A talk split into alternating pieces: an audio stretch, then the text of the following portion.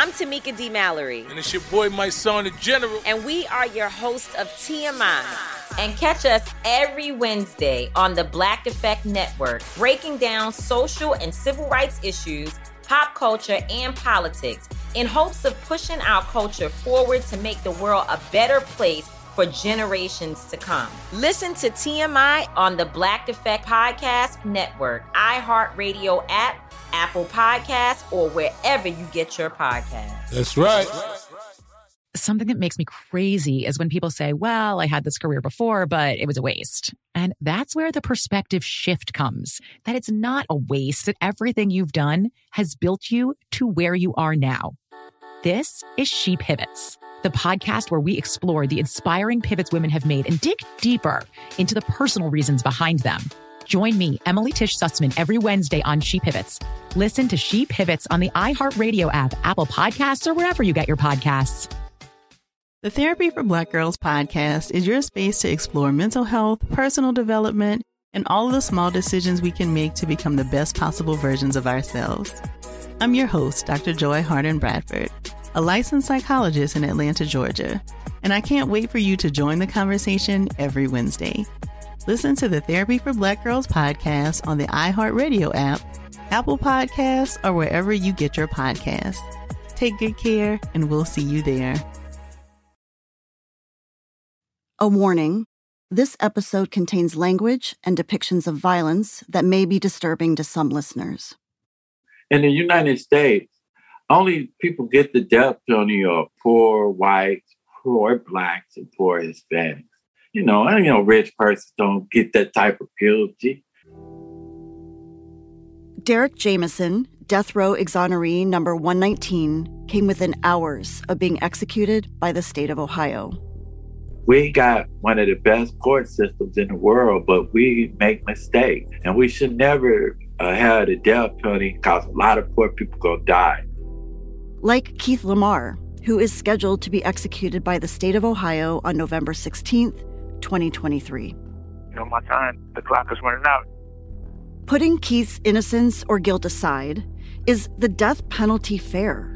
And will the changes some are trying to make even matter in this case? And now we're down to months. My time is steadily, you know, uh, running out.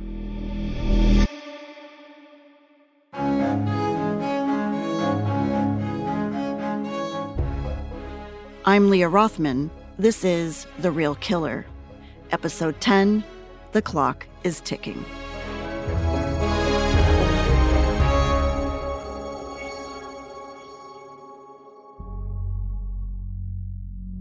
Let's be real.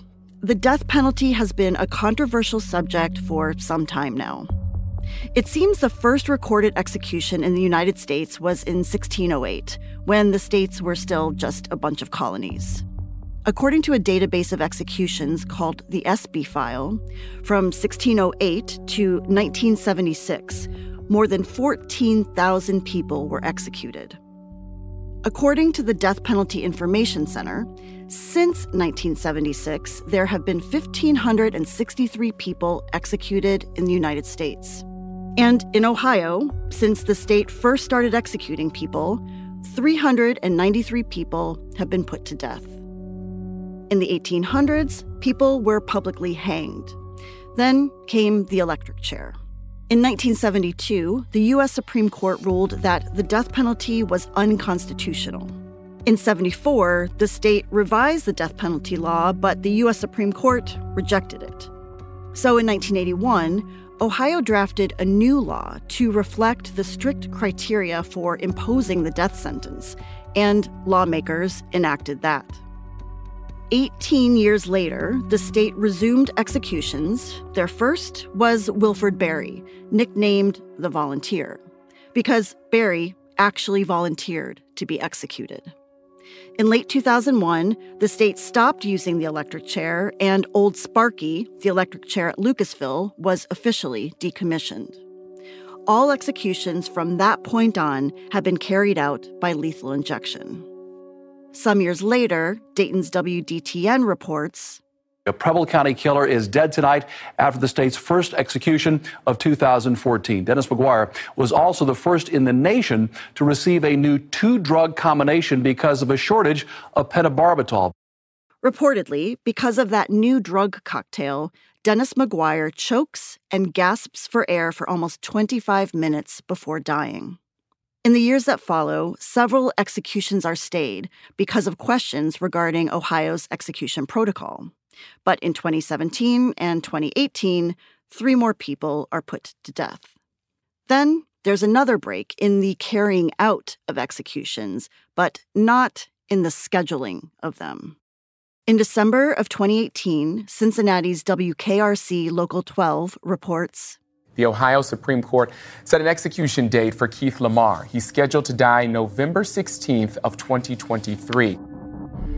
Just months after Keith's date is set, a federal judge comes out and compares Ohio's execution protocol to a combination of waterboarding, suffocation, and exposure to chemical fire. So, Governor Mike DeWine postpones executions in 2019 and 2020. Here he is in a 2020 interview with the Associated Press. We do have really an unofficial moratorium. Um, you know, there's not going to be an execution in this state unless the state legislature changes the law. They would have to come up with a different way of execution other than um, lethal injection. Lethal injection is the only way prescribed under the current law. And lethal injection appears to us to be impossible from a practical point of view today. But looking for a different method in which to kill people is very different than opposing it altogether.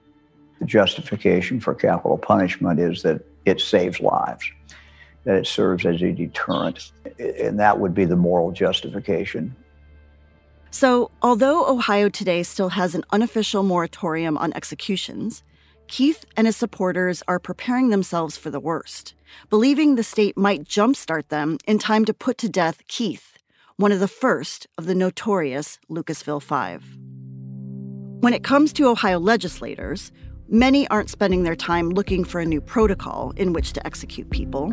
They're hard at work trying to put an end to capital punishment for once and for all. There's a lot of reasons for people to be against the death penalty. That's State Senator Nickie Antonio, whom I speak with over Zoom. She says finding a better way in which to kill people isn't good enough. A Democrat who is currently the minority leader, Antonio has been working to abolish the death penalty since she first took office as a state representative back in 2011. Back then, there were three issues closest to her heart. One of them was uh, as a former teacher uh, and a special ed teacher, I really wanted to affect public policy. And at the time, it was the way we fund public schools. Our funding had been found to be unconstitutional. And so I really wanted to go to Columbus and make a difference in that arena. One was fairness for the LGBTQ community. I'm the first person to ever get elected in the state of Ohio to the legislature from the LGBTQ community. So um, it goes without saying that I thought myself, my family, and my people should also be considered equal in the state of Ohio. The third thing was ending the death penalty in the state of Ohio. And over time, her fight to abolish the death penalty has gained some unlikely support. I am not a liberal by any shot of the imagination. If you look at my bio, I'm as red as red can be. I'm a very conservative person. That's Republican State Representative Jean Schmidt. I speak with her over Zoom, too. Representative Schmidt began her political career as a state representative in 2001, then spent seven plus years in the U.S. House of Representatives and is now back, serving her second term in the Ohio House of Representatives. Her position on capital punishment has gone from one end of the spectrum to the absolute other. I went to the state legislature, fought to keep the death penalty, went to Congress, and um, still starting to evolve into questioning the death penalty. It's when I left Congress, met Sister Helen Prejean. I read that book, Dead Man Walking. I'm, I'm going to go hear her. And she talked about it from God's position. These are people, just like you and I are people. And God creates everyone to love Him, to know, love, and serve Him. And while some of us continue to try to do that every day, others get off the beaten path. But that doesn't mean they're any less of a child of God. And if we are pro life at the beginning through fertilization and we say natural death, killing somebody by artificial means, no matter what the reason, is wrong. And that's what really unsettled me. And meeting Joe D'Ambrosio was another one. And his story is so powerful. It is it's like a John Grisham novel. He's in prison for 25 years. He's on death row and he was exonerated and I happened to be there when he got out and he was talking about it and it had a profound impact. And when some of my friends and my cousin thought I should go back into the state legislature, I prayed about it and said, Okay, God, if you want me to do this, I said, but I promise you, I will work hard to end the death penalty and I will work hard to end abortion. And I have been true to that promise. While it's an understatement to say that Representative Schmidt and Senator Antonio are on opposite sides of the abortion debate, they are aligned when it comes to doing away with the death penalty. Here's Senator Antonio again. There are certain things that we should not be legislating, certainly around the issue of choice, that's one of them. But around the issue of whether or not to execute someone, I believe the legislature should intervene and say, none of us should make that decision. And she says there are many reasons why because it's the right thing to do in terms of human beings not taking a life that's state sanctioned. There's religious practice. There's the inequities of the death penalty. And in Ohio, the margins couldn't be clearer about the inequities with how the death penalty is dispensed. There's a former Chief Justice in Ohio who was responsible for bringing the death penalty back. And then uh, years later, actually came and testified for my bill to end the use of the death penalty because he said this bill this this law has become a lottery a death lottery for people of color he called it out he he knew that it was the way it it was put into practice was unfair and the only way he saw to make anything fair was to take it away. I mean, that's that's pretty sobering. So there's many reasons. Then there's the reason of recidivism. Does it prevent anyone from committing murder because they think they're going to get the death penalty? And uh, nobody's been able to prove that that that it's a deterrent. It's not a deterrent. And finally, one of the biggest reasons, some of the most compelling information we have, is that we don't always get it right even with DNA information, even with all of the science behind everything, we have gotten it wrong. And over the years, we have a number of people that have been exonerated in the state of Ohio. All it takes is one person. If there's one exoneree that comes in front of us because we got it wrong, that should tell us that we can never be sure that we get it right. Here's Representative Jean Schmidt again look at the Tony Apanovitch story. This guy didn't even do the crime. Anthony Apanovitch was convicted and sentenced to death for the 1984 rape and murder of Marianne Flynn in Cleveland. After spending about 20 years on death row, uh, they discover that the uh, prosecution uh, withheld DNA. They get it tested. It proves he didn't do it. If you didn't rape her, then you didn't kill her. Uh, when he was uh, let go, it was with prejudice. The prosecutor realized that they didn't do a proper format on the DNA, so he's back on death row. And they can never use that DNA again because it's no longer new evidence. That Anthony Apanovitch story is crazy, right? I mean, if I understand correctly, it came down to a technicality that he didn't yes. ask for the DNA to be tested. He was out for almost three years, right? And then they yeah. picked him up and took him back to prison based on that technicality because he didn't know to ask to have that DNA tested, which is just it's mind blowing that something like that could happen and he could be executed Yeah, Exactly. When I met Sister Helen Prejean, she talked about a case in Louisiana where they had the evidence to prove the guy didn't do it. They were two minutes late at the federal court to deliver it. He was executed. This is crazy to kill on a technicality when they're innocent. And yet, we have the opportunity to do it in Ohio.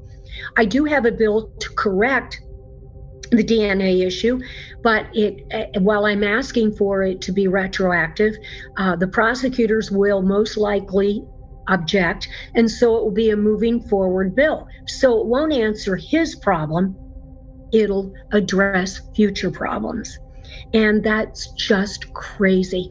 And the man didn't do it.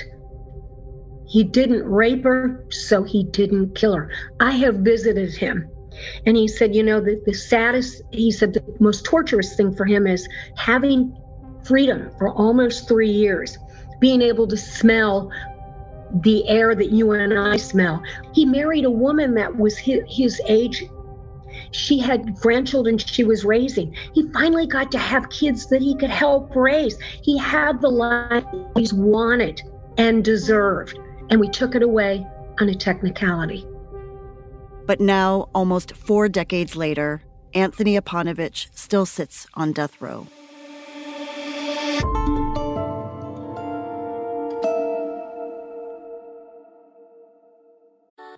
Something that makes me crazy is when people say, Well, I had this career before, but it was a waste. And that's where the perspective shift comes that it's not a waste, that everything you've done has built you to where you are now.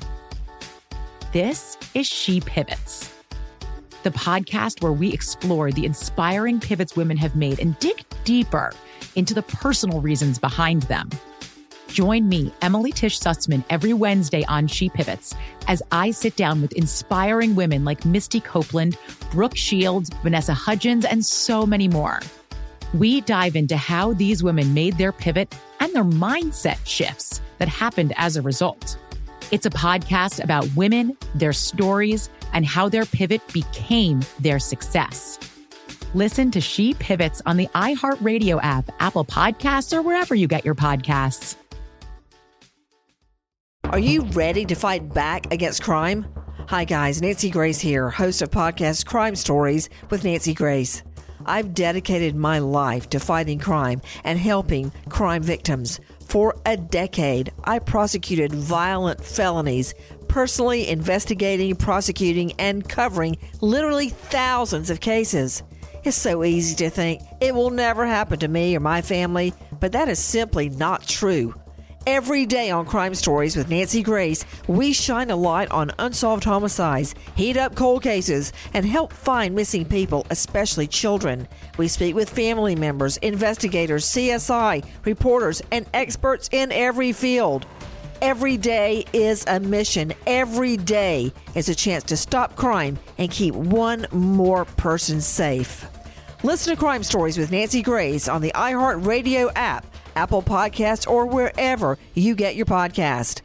Bring a little optimism into your life with The Bright Side, a new kind of daily podcast from Hello Sunshine, hosted by me, Danielle Robay, and me, Simone Boyce. Every weekday, we're bringing you conversations about culture, the latest trends, inspiration, and so much more. Thank you for taking the light, and you're going to shine it all over the world, and it makes me really happy. I never imagined that I would get the chance to carry this honor and help be a part of this legacy. Listen to The Bright Side on America's number one podcast network, iHeart. Open your free iHeart app and search The Bright Side.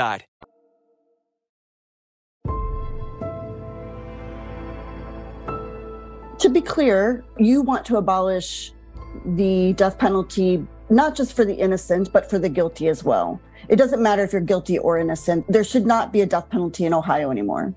No, no, it doesn't end the torture for the victims. It costs more money. Costs more money to house them, costs more money to prosecute them, costs more money to kill them. I continue my conversation with Ohio State Representative Jean Schmidt my county, Clermont County, we don't do the death penalty because of the cost involved of bringing it to trial. It can bankrupt a county. If you're a wealthy county like Hamilton County or Cuyahoga County, uh, you can afford that expense. But when you're Clermont County, you can't. According to the Dayton Daily News, death penalty cases in Ohio cost on average $3 million compared to 1 million for people sentenced to life without parole. And by the way, according to a 2018 Cincinnati Enquirer article, Hamilton County, where Keith Lamar's prosecutors are from, has had more death penalty cases and has executed more people than in all of Ohio's 88 counties since 1981. In fact, according to that same article, in 2018, Hamilton County had more people on death row per capita than other major cities like Los Angeles, San Diego, and Miami. The reason why is not clear cut, but one reason might be that Hamilton County has been a conservative county that elects conservative prosecutors who have a tough on crime mentality. I wonder, who does Senator Nickie Antonio say she gets the most resistance from? And why? You know, it's interesting because many prosecutors have come out and actually told me they're now recently supportive of ending the death penalty because they see the traps that are created and that um, many of them have told me they believe things would be a lot more clear cut if we didn't have it anymore not all the prosecutors are there. So that's that's one that's one issue that they they lose some kind of leverage or some kind of negotiation tool. If you're going to negotiate with the death penalty you can just as easily negotiate with life without parole which is a horrible horrible sentence frankly. I've visited many of the prisons. I visited the high security ones. That is not a place i would want to live my life out my years out for sure some folks in law enforcement believe that there should always be an exemption for someone who uh, commits murder against a law, a person in law enforcement, and believes that that should be the exception. So there's some pushback there. The final place, I think, where there's pushback, whether real or perceived, is that folks make this, and I think it's a false notion to equate being tough on crime with being pro death penalty.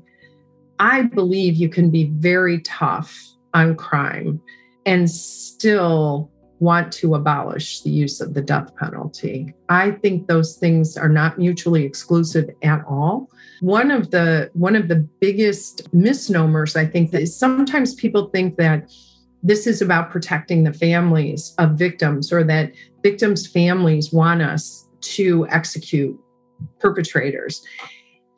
And what I've heard from families that's really stunned me was to the contrary, that they actually would like the death penalty ended because every time there's an appeal, every time there's a new court case, the family has to relive this terrible, tragic thing that happened to their family and their loved one. And frankly, they've said they would like an end to this. They want closure. Put that person behind bars, keep them there, let them wake up every day and think about what they did to put themselves there. And there are some people who have talked to me, victims' families, who have said, but I also want that person to have an opportunity for redemption, which, when you think about I don't know that I could be that person, that's really powerful. So on some days when this is really, really hard, that motivates me to keep going. According to Gallup's 2022 annual poll on values and beliefs, 55% of Americans who participated in the survey said they believe the death penalty is morally acceptable. Before interviewing Senator Antonio and Representative Schmidt, I told them that our focus this season is on the Lucasville uprising, Keith Lamar, and how he is the first of the five men on death row to be given an execution date. Here's Representative Jean Schmidt. Lucasville at the time was an awful place, and prisoners do have some rights, and they were being neglected. So this riot occurred, and it was a very touchy situation. I remember reading it in the Enquirer and my family discussing it at the kitchen table. I don't know whether he's innocent or guilty. But I have enough suspicion that if I was on the jury, I would never have allowed for the death penalty to occur. I think the state had too much motive to get it. I think that the state wanted to find a person. He had already killed somebody in his life. So what did it matter? Uh, people said he did it. So let's pin it on him. I think that was too easy of a motive for it. And yeah, it does bother me. If Brady material was withheld from him, look, I'm not anti prosecutors, believe me, but I have a problem with the way evidence is presented, that the prosecutor can determine what evidence the other side gets. I have a real problem with that. If there's evidence, for God's sake, show it, period. Let's get a clear picture of what happened. Don't m- mess around with it. I don't care whether it's a death penalty case or an armed robbery. Show all the evidence. And you know, you you can't just have the snitch. You got to have something else besides the snitch. And we're not doing that. Yeah, and all of the rulings since have said basically whatever new evidence has been presented would not have changed the original verdict. It would not have changed the minds of the jurors. How, How do, we know? By the way, there's no physical evidence tying any of the five men who are on death row to any of the crimes. Um, but everything came down to snitch testimony. And like every single person who testified against Keith got some sort of deal shortened prison sentence, better cell, depending upon how you perform, uh, you get a better work detail, um, etc. So yeah, uh, that's why I'm concerned with snitch testimony. In 2011, the Ohio Supreme Court, in conjunction with the Ohio Bar Association, asked for a joint task force to review the administration of Ohio's death penalty.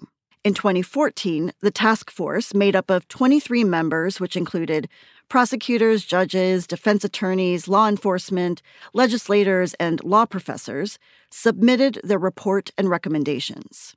Of the 56 recommendations, numbers 17 and 18 are of particular interest.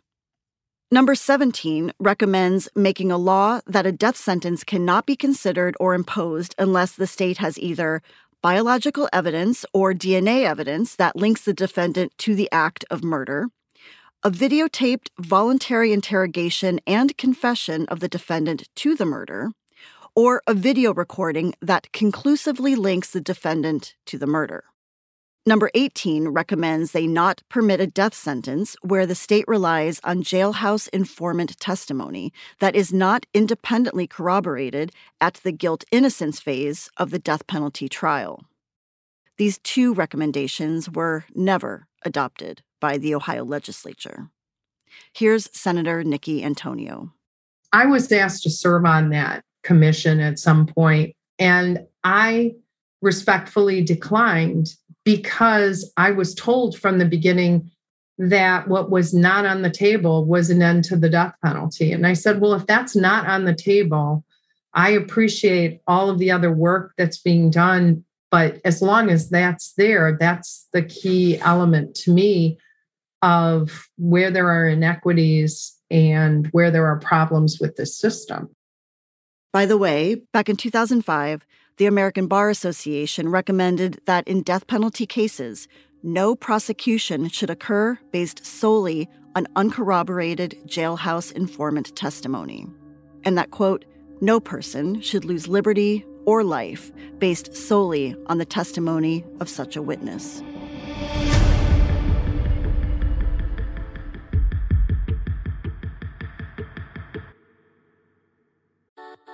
Something that makes me crazy is when people say, Well, I had this career before, but it was a waste. And that's where the perspective shift comes that it's not a waste, that everything you've done has built you to where you are now. This is She Pivots, the podcast where we explore the inspiring pivots women have made and dig deeper into the personal reasons behind them. Join me, Emily Tish Sussman, every Wednesday on She Pivots as I sit down with inspiring women like Misty Copeland, Brooke Shields, Vanessa Hudgens, and so many more. We dive into how these women made their pivot and their mindset shifts that happened as a result. It's a podcast about women, their stories, and how their pivot became their success. Listen to She Pivots on the iHeartRadio app, Apple Podcasts, or wherever you get your podcasts. Are you ready to fight back against crime? Hi, guys. Nancy Grace here, host of podcast Crime Stories with Nancy Grace. I've dedicated my life to fighting crime and helping crime victims. For a decade, I prosecuted violent felonies, personally investigating, prosecuting, and covering literally thousands of cases. It's so easy to think it will never happen to me or my family, but that is simply not true.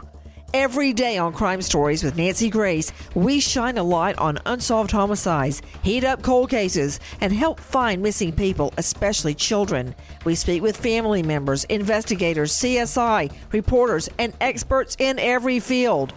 Every day is a mission. Every day is a chance to stop crime and keep one more person safe.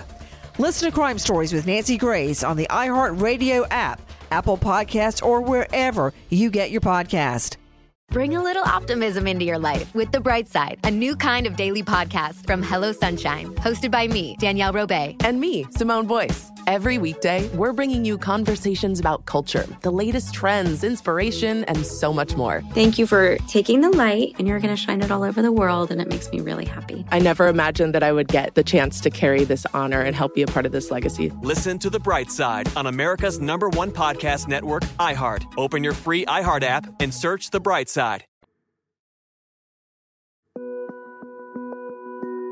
I continue my conversation with State Representative Jean Schmidt about why there is an unofficial temporary hold on executions in Ohio.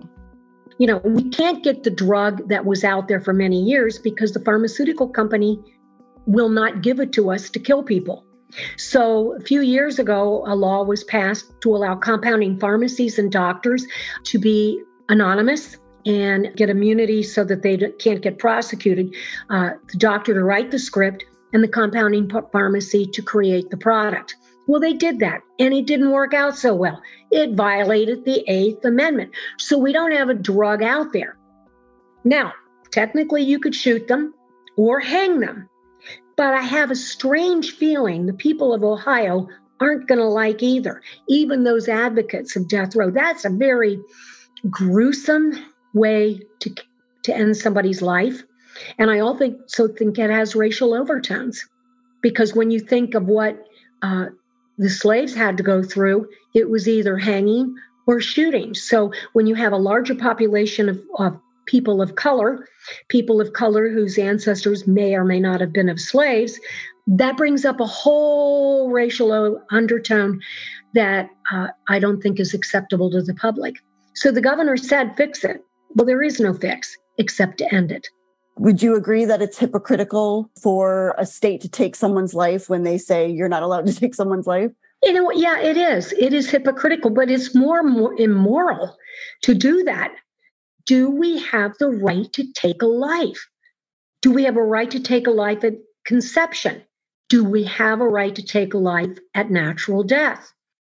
Over the years, there have been some small legislative victories in the fight towards ending the death penalty in Ohio, like banning it for defendants who are severely mentally ill at the time of the offense. But where do things stand today? Here's Senator Nickie Antonio.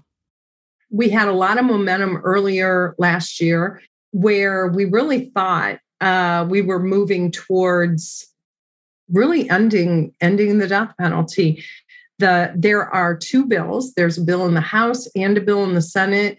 This time for the very first time uh, we have joint sponsors on both bills. That's significant because when you have the lead sponsors as a republican and a democrat working in tandem in the state of ohio that means a lot. And so we have that in both the house and the senate. But here's the kicker if the bill is one day passed, it would not be retroactive. It would only affect future cases. So Keith and all the others on Ohio's death row would not be able to benefit from it. In the meantime, the clock is ticking because in Ohio, if we don't get a bill passed in the two year cycle of that General Assembly, we have to start all over again in the next one. The bill was not passed as of the end of 2022, so time officially ran out. A new two year cycle began January 1st of 2023 and will expire December 31st of 2024. So, where does Republican Governor Mike DeWine stand on whether or not he'll sign the bill into law? So, it's been really interesting because numerous times I think people have gone to Governor DeWine and asked him, What would you do if the bill gets passed? Will you sign it? Will you let it go forward? And he's been non committal. I've reached out to Governor DeWine's office with requests for an interview, but have yet to hear back. Every time we talk about the inability to actually complete an execution, someone throws out all these barbaric ways of executing someone.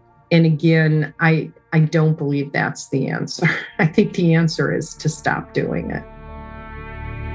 Do you have high hopes that Ohio will be the 24th state to abolish the death penalty? Yes, I do. It's the right thing.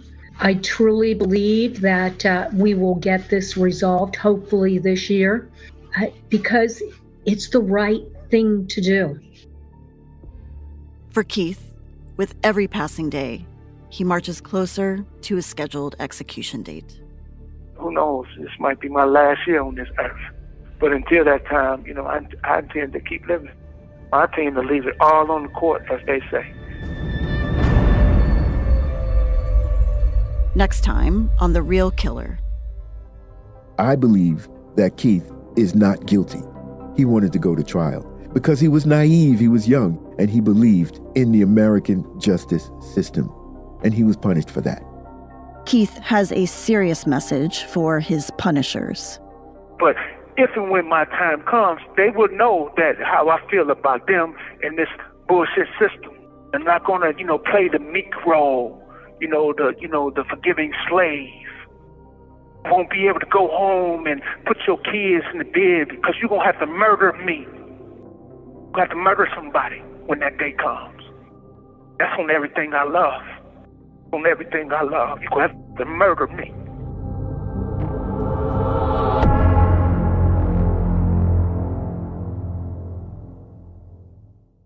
Please check out at The Real Killer on Instagram for some never before seen photos and documents. Also, if you're so inclined, leave us a five star review. Reviews increase the odds that other listeners like you will find us.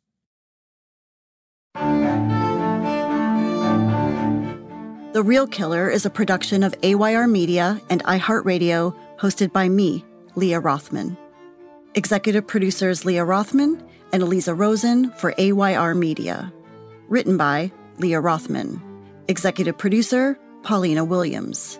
Senior Associate Producer Jill Pashesnik. Coordinators George Pham and Milena Krajewski. Editing and sound design by Cameron Taggy. Mixed and mastered by Cameron Taggy. Audio engineering by Matt Jacobson. Studio engineering by Jay Brannon. Legal counsel for AYR Media, Gianni Douglas. Executive producer for iHeartRadio, Maya Howard.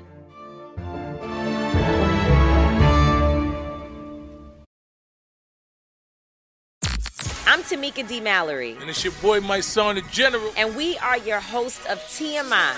And catch us every Wednesday on the Black Effect Network, breaking down social and civil rights issues, pop culture, and politics in hopes of pushing our culture forward to make the world a better place for generations to come. Listen to TMI on the Black Effect Podcast Network, iHeartRadio app, Apple Podcasts, or wherever you get your podcasts. That's right.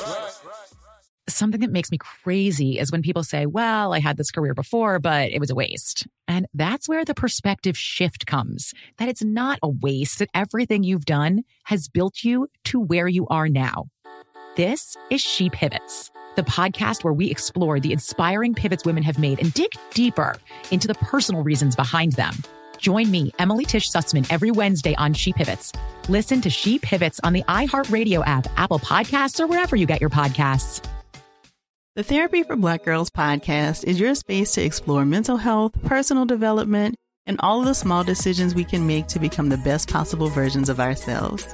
I'm your host, Dr. Joy Harden Bradford, a licensed psychologist in Atlanta, Georgia, and I can't wait for you to join the conversation every Wednesday.